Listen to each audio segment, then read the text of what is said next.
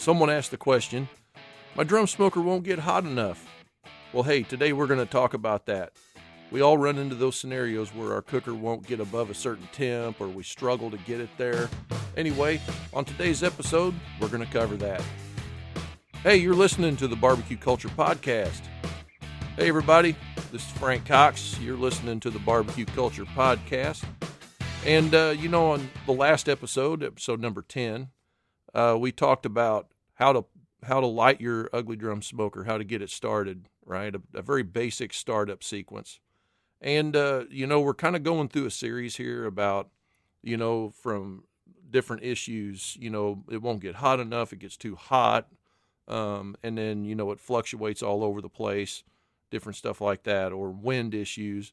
And so, you know, we're we're taking these uh, episode at a time. And on today's episode, we're going to run through the scenario where it won't get hot enough. You know, we've built thousands and thousands of these drums and cooked on just as many probably. And uh, overall, the ugly drum smoker is our absolute favorite cooker. Period. I think you can, I think you can kind of understand that as much as we cook on them. But um, anyway, the good thing about an ugly drum is it really, really, really is easy to run those things if they're built properly. When you get into issues that they're that they're uh, tough to run, or they won't get below a certain temp, or it's hard to cook low and slow on them, or they always want to cook hot, or they won't cook hot, then it's it's got something to do with construction or the way that you're starting the cooker up. So, today we're going to talk about some of those issues. But as you've been listening to our podcast, you kind of know something about me. I like to cover the very basics first. I like to make sure we all have an even starting place. And, uh, you know, so we're going to go at this here from the perspective of a, of a new to barbecue guy that uh, just got his ugly drum and uh, maybe he built it himself, whatever. And we're just going to cover some basic construction. So, whenever we're building ugly drums, there by the way, there is no wrong way to build an ugly drum. They can be just, you know, burn barrel ugly, or they can be, you know, beautiful works of art. And uh, I'm sure you've seen a lot of different pictures of them, and there's all different scenarios of air inlets and exhaust and baskets and all these things. And we don't disagree with any of those. The thing is, is does it work for you? That's the thing. So but what we're going to do is we're going to st- we're going to talk about the two ways that we have built them that we've had the best success with. So if you use a different method or someone gave you one with a different style of air inlets and stuff, don't stress out. Um, you know, it's it's okay. they they'll work fine. Um, but the way that we recommend building them, um, mostly because we've we've made it easy for people to build ugly drums using our parts. Um, over the years. And so the way we're going to tell you here first is we have parts available at smokerbuildermfg.com. And when you get on there, you're going to notice that a majority of our air inlets are an inch and a half ID. And those air inlets, uh, we've basically been using those for years because they're the best. That that size, you can use one of those or you can use two of those. In most applications, if you're less than 2,000 feet, elevation, one of those will perform the entire range of temperature cooking you want. We put two of them on there simply for cosmetic, you know, just make it look right, make it balance out. Um, truth be known, you don't need two of them. Um, the other way that you can do this on the air inlets is a lot of guys just drill a hole and put a magnet over it, like those floppy business card magnets. Or you can do like uh, ball valves and pipe nipples. If you do that, um, you're going to want to start with four of the three quarter inch pipe nipples or three of the one inch pipe nipples. We used to put a ball valve on one of them, and the rest of them we'd have pipe caps on it just to save some money. And then you control your temperature using those. Now, when it gets to exhaust, um, the universal standard has been a two inch all these years. Why do we use a two inch uh, exhaust? Well, honestly, the old lids used to have a two inch uh, bung in it that's two inch pipe thread. And we, it was just easy just to screw something in there. As a matter of fact, I used to not even screw anything in there at all. I would just take the cap out, and when I'm done cooking, put the cap back in. Like I said, there is no wrong way to do this. our uh, our air inlets and smokestacks are designed because they work the way they are because they work the best that way. The next component of construction is a charcoal basket. Now, smaller baskets aren't going to burn as long. Bigger baskets are going to burn longer. You know, round, square, it doesn't matter. We we'd have no preference on that. Um, you can get the 1440 from Lava Lock. That's a fantastic charcoal basket we designed for them. Or you can get the square ones that we make. The the thing is is what makes you happy. If you're building one yourself, we've built them everywhere from 10 inches to uh, 14 inches in diameter. And uh, the bigger they are, the more charcoal they hold. The one key component to a charcoal basket that you must have is some kind of legs under it to get the burned the burning, you know, the bottom of the coal bed up off the bottom of the drum smoker. Now, um, if you have these bases covered, you'll be fine. Now, we recommend on the bottom of the charcoal basket that it needs to be three, four inches up off the bottom. That way, when the ash renders, it doesn't block off the bottom of the charcoal basket. Um, now, there's a lot of accessories that you can put in here to help control temperature and stuff like that, and airflow in the drum and things like that. So, when it comes to airflow, we're going to talk first about the open design. Now, what that means is, is that we've just got this open barrel and we just put the charcoal basket in the bottom of it and you've got your air inlets and your exhaust and a cooking rack, and maybe that's it. You might even have a thermometer in there, but those would be the basic requirements in order to have an operational char- or ugly drum smoker. So, in an open design, the air comes in the bottom, and we're simply relying on the charcoal bed to literally suck the amount of air it wants for complete combustion. That's it.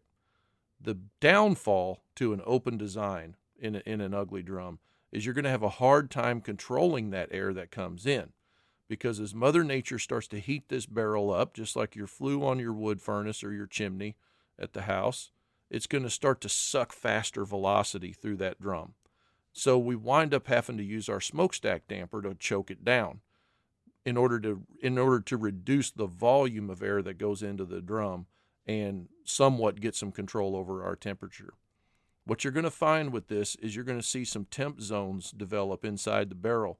You're going to have like the left hand side of the rack will be hotter than the right hand side of the rack, things like that. Not a huge deal. You can compensate for that in your cooking style. You know, the, the, the downfall is is when you get wind currents that are blowing across this drum, it can be a pain to deal with that in there. So what we did is we made them to where those air inlets come up that was the first modification that, that we started using. Other people had done it, but you know we incorporated that into our design. And we noticed that whenever the air inlets come up, it reduces the amount of wind that blows directly into or directly across at the base of the barrel where uh, you know where our combustion air is coming in the drum and that gave us a little bit more control over that the next thing we decided to do of course, everybody was saying heat shield, heat shield. We don't want to ruin our paint jobs. And back in the day, you know, our pride got in the way and we were like, ah, you don't need that. But we decided to incorporate that into our design. Um, back in the day, we had a company called Iron Man Cookers, and, and we started putting the heat shield in there and because uh, we kept getting requests for it. Well, we noticed that you got to have air that comes in the air inlets that has to get inside the heat shield somehow to get to the charcoal basket. So we put holes around the bottom. And that really didn't really work. So what we did is we made like a tunnel inside there to where when the, when you you had to line this heat shield up because it was removable and the air would come in through those tunnels into the heat shield and boy did that dramatically increase cook time and efficiency and able to control that cooker. So the heat shield became the first major component in our design to uh, get control over this air pattern inside the drum. Next, you know, one of the things I, I was struggling with back in the day, and you may have seen this yourself, is like if you have a pork butt that you've injected with a lot of juice, you know, whatever it is, and you set that thing on the middle in the in the cooking rack, and we've got this charcoal basket directly below it, and when the uh, juice would start to render out of that pork butt, it would just rain on the charcoal basket to a point where it like literally would put the fire out. Like we'd have to shake the drum and get the get the uh, the charcoal basket broke loose because the air would stop. It would like glue the top layer of charcoal shut, the fat would. So we started putting just a flat piece of metal on top of the charcoal basket and called it a baffle. Now, people probably been doing that for a long time, you know, pizza pans and different junk like that, but we actually made a baffle. We we made a round plate. Ours was just flat with a handle on it. And uh, you know, over time we noticed that hmm, this makes a huge difference in not only flavor, but but control of the cooker. So we started experimenting with different kinds of wheels and different patterns and stuff like that. That's when we came up with our adjustable baffle plate because we figured that you know how do you really know really how much restriction you need on top of the charcoal basket to get control of this thing. And we wanted to block off the area between the heat shield and the drum more efficiently. So we just made the heat shield taller and made the plate where it sits right on top. And then we could adjust this pinwheel style baffle a little bit more closed, a little bit more closed, a little bit more closed until we find the perfect spot.